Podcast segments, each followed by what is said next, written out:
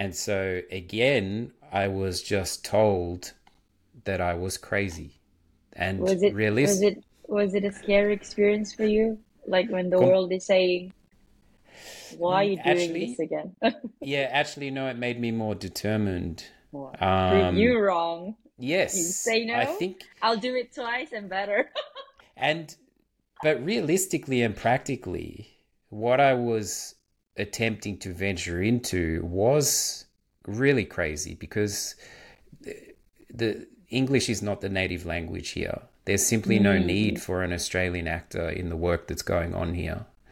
Um, and so I just, and also I was coming to Germany to be a father, so I couldn't really mess about. Um, I had to find a, find a way very quickly, but at the same time, I was determined um, because for me to be the best father I can be, I, I need to be following. I need to be creatively fulfilled. Otherwise, I'm not the best version of my myself for my son. If he sees me stuck in an office job that I do, that I don't like, it, it's not necessarily conducive